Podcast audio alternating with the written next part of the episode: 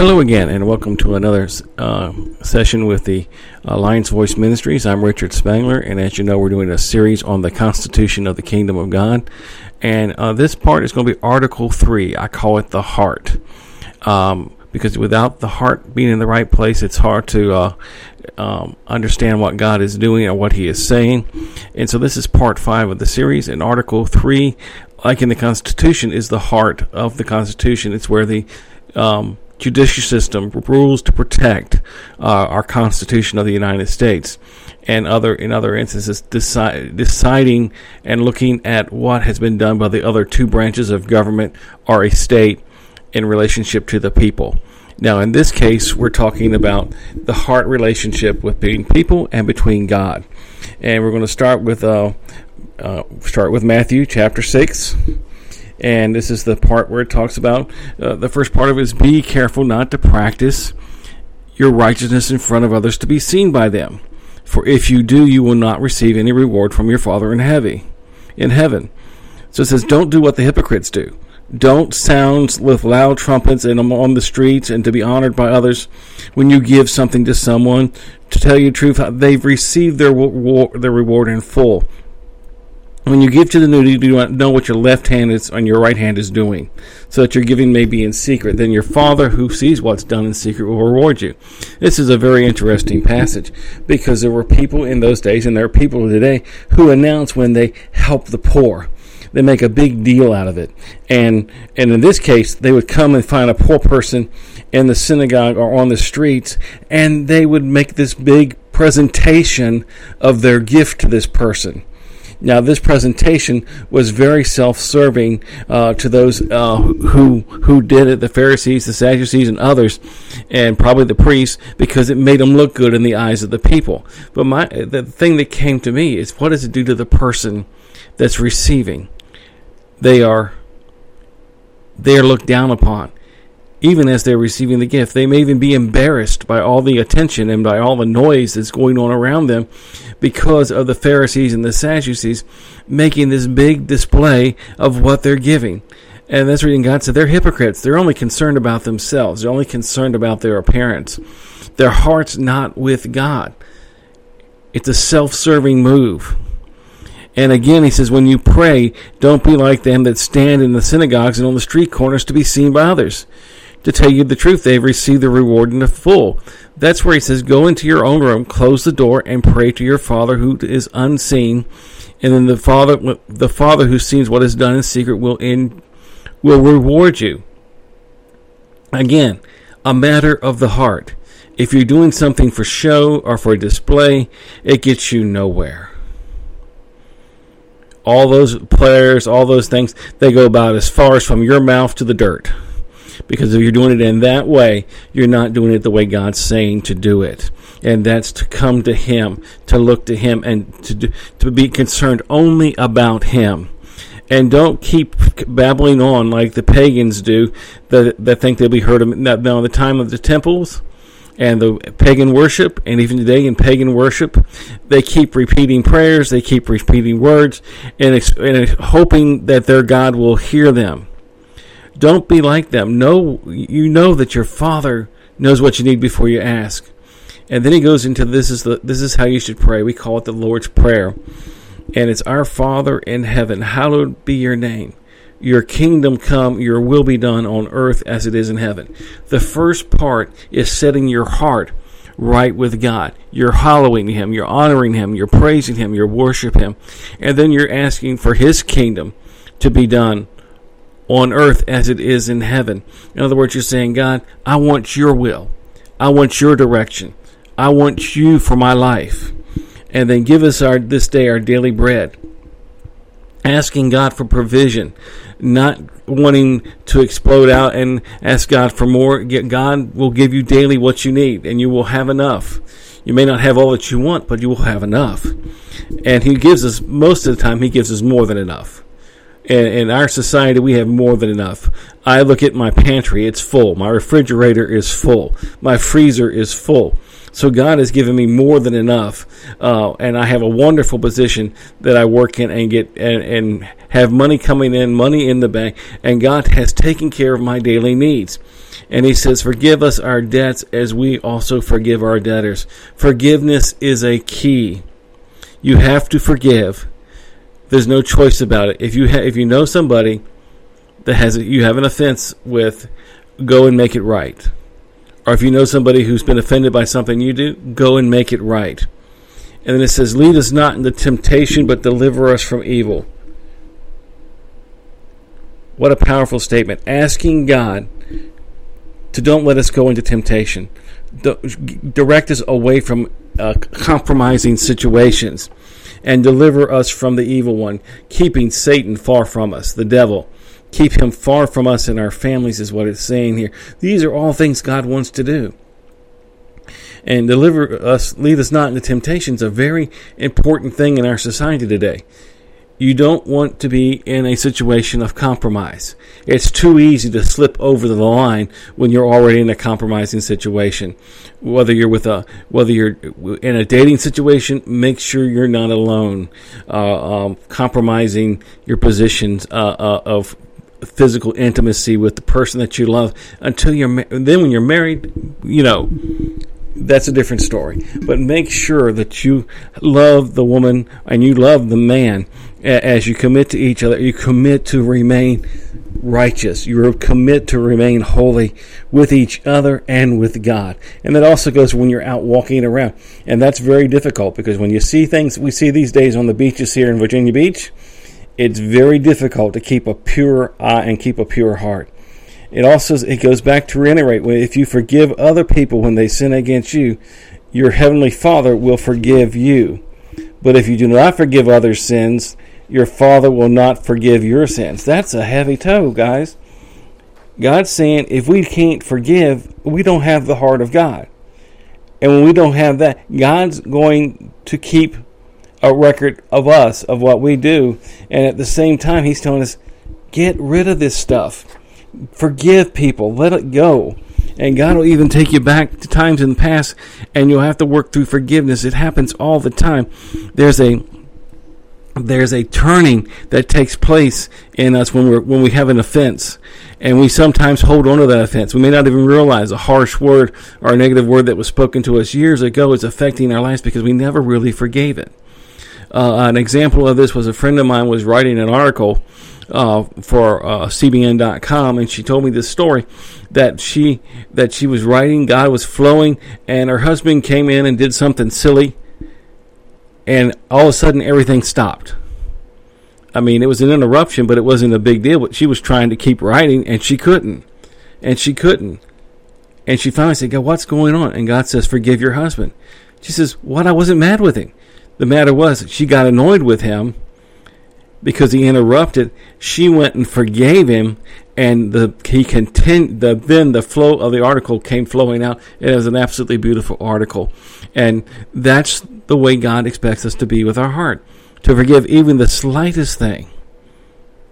To, and when God brings something to your remembrance from the past, and you don't know where that person is, say, "Lord, I forgive them. Help me to forgive." I've heard people many times say, "I can't forgive that person." I just can't do it. They hurt me too bad. But that's where you cry out to God and say, God, help me to forgive. Lord, and then say, Lord, I want to forgive them. Help me to forgive. God wants you to forgive them, and the Holy Spirit will help you forgive them. They will help you walk through it. Now, this does not mean what they did was right. Any stretch of the imagination. That's not the deal here. The deal is your heart. And God's saying, when you forgive, I forgive you. Remember, that's a form of judgment. When you don't forgive somebody, you're judging them. And we'll, we'll talk a little bit more about that later. But when you judge someone, you get judged with the same judgment. Remember that. But at the same time, God's saying, Forgive the way I have forgiven you. That's powerful. When you forgive, He has forgiven you. And that's the same status we're supposed to have with each other. When someone has, when you have an offense with somebody, forgive them. If you know somebody, if you've offended somebody, go to them and ask for forgiveness. Or if you think you forget you've offended somebody, go and ask for forgiveness. That way, it keeps your relationship clear with that person and the heart relationship right with that person, but it also opens the way for God and you to have a greater relationship. You're in relationship with God, but unforgiveness chokes off, it acts as a choke point to a relationship with God. And that's where you have to say, I'm going to forgive. I'm going to forgive. And then Jesus goes on to say, when you fast, do not, we're going to talk about this fasting. Don't tell people, don't disfigure your face as, as others do when you fast. Again, they're trying for, out of their own, for their own reward, their own way, their own thing, and they're getting their reward. They're trying to show themselves holy and righteous when they're telling you, oh, I'm fasting today. I'm fasting today, and God's God's God's really hammering me on some stuff. My flesh is really weak and I'm fasting anyway. And they're trying to get you to go, oh, you poor dear thing. Praise God that you're fasting. We'll pray for your strength. You know, we'll pray God bless you. That's what they're looking for. And they're wanting to hear, you know, you're a great person to fast. I have nothing against fasting. Fasting is a biblical principle. But when you do it in that light, when you do it and you tell people what's going on and make it obvious that you're fasting, you're wrecking the whole purpose of it. Fasting is a discipline. It brings you into, you're supposed to spend that time with God. You're supposed to spend your time in, in meditation and prayer and then seeking God, drawing closer to God. And so do it in a way that nobody will know. Wash your face, put oil on your on your head, like it says here, so that it will not be obvious that you are fasting. And don't go to play to some place where there's a buffet and say, "I'm fasting today. I can't eat." you know, I'm just putting that out there. That's that's that's that same attitude. But when you do it with the right heart, seeking the Lord, seeking your relationship with your heavenly Father, then God will bless you. God will reward you. He also said, Do not store up treasures in, on earth where the moth and vermin destroy and where the thieves break in and steal. But store for yourselves treasures in heaven where there, where there are no moths, no vermin to do not, and do not destroy, where thieves do not break in and steal. For where your treasure is, also is your heart that's that's so important today. We look at people who have who keep accumulating wealth and keep accumulating wealth, thinking that's going to make them have more wealth, more wealth. The happier I'll be. Well, the, the sad part is the, the the sadder they are. You look at the, the, the people in in Hollywood or in the in the, the uh, those guys go through go through rehab like some of us take an aspirin. You know, they're doing rehab every other week. They're doing they've got millions and millions of dollars and they're they're unhappy. Their their marriages are unhappy. Their their whole situation is unhappy. They're looking for something that they can't find in money. They can't find in a big car. They can't find in a, in a lifestyle of the rich and famous, if you want to use the phrase. They they are looking for something, and the thing is, they have to look to God. That's where they have to do things of God. It's nothing wrong having money. There's nothing wrong with having being blessed. But when you start, you when that becomes your God. And that's what this is saying. When you start looking to it for your fine, for for your for your for your self worth and your blessings.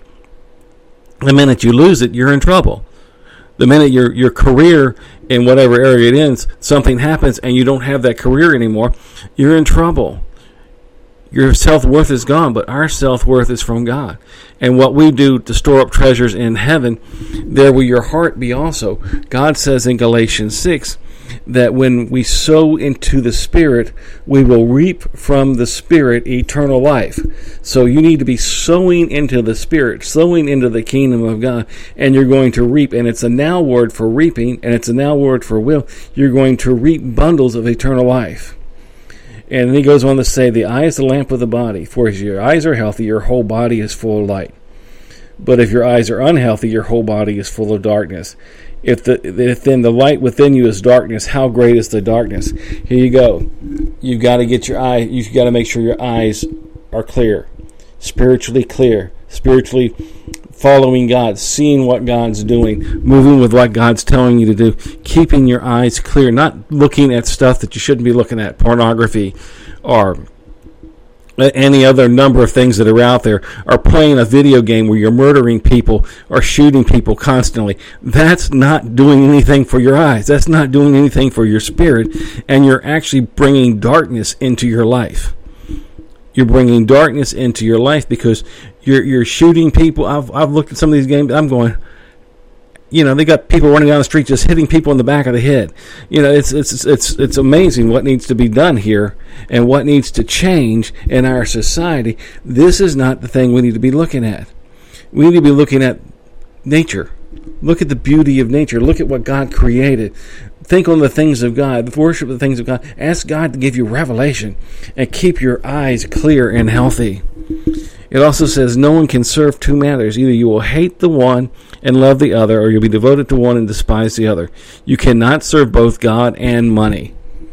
And, and that's the close of it. God is really hammering this home. You can't serve money and God at the same time.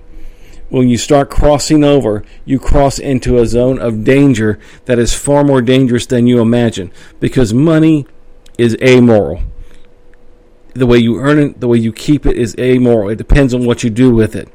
And you're you're you're you're, you're either going to want more and more money or you're going to want more and more God. You know the amazing thing is the more you get of God, the more blessed you are. The more things you have come into your life for blessing. I'm not saying because you're poor that you're not blessed of God. You are blessed of God in ways you can't even imagine. You're blessed of God because of a of a family. You're blessed of God in a lot of ways that you don't even think about, but you need to think about it. Think about it. You're blessed with your children. You're blessed with your health. You're blessed with your life. And if you're if you're still having health problems, then ask God to heal you. First and most important part is make sure your relationship with God is the number one thing, the number one thing. To have a relationship with God. That's what this heart section is about. It's not doing what the world does. It's not doing what people who want to show off and get grab glory and credit for themselves.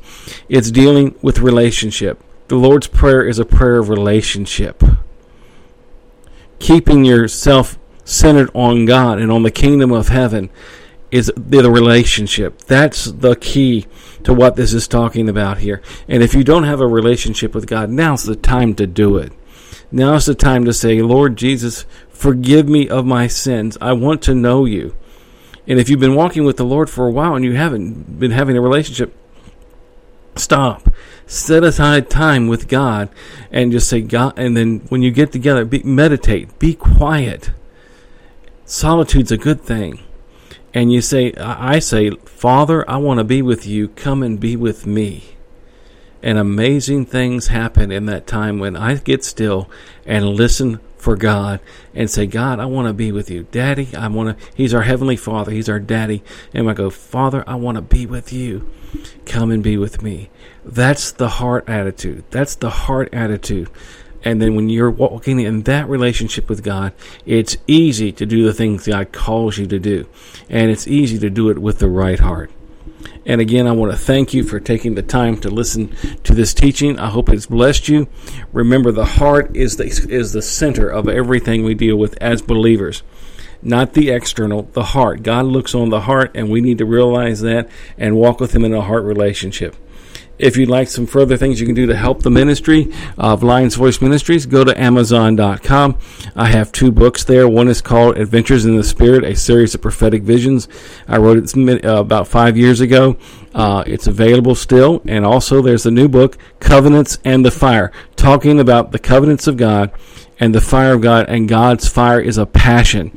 So please check those out on Amazon.com. And my name is Richard Spangler. Again, thank you for being with me. I pray for you daily that God will bless you and that God will bring you into a place of heart relationship with Him. In Jesus' name, amen.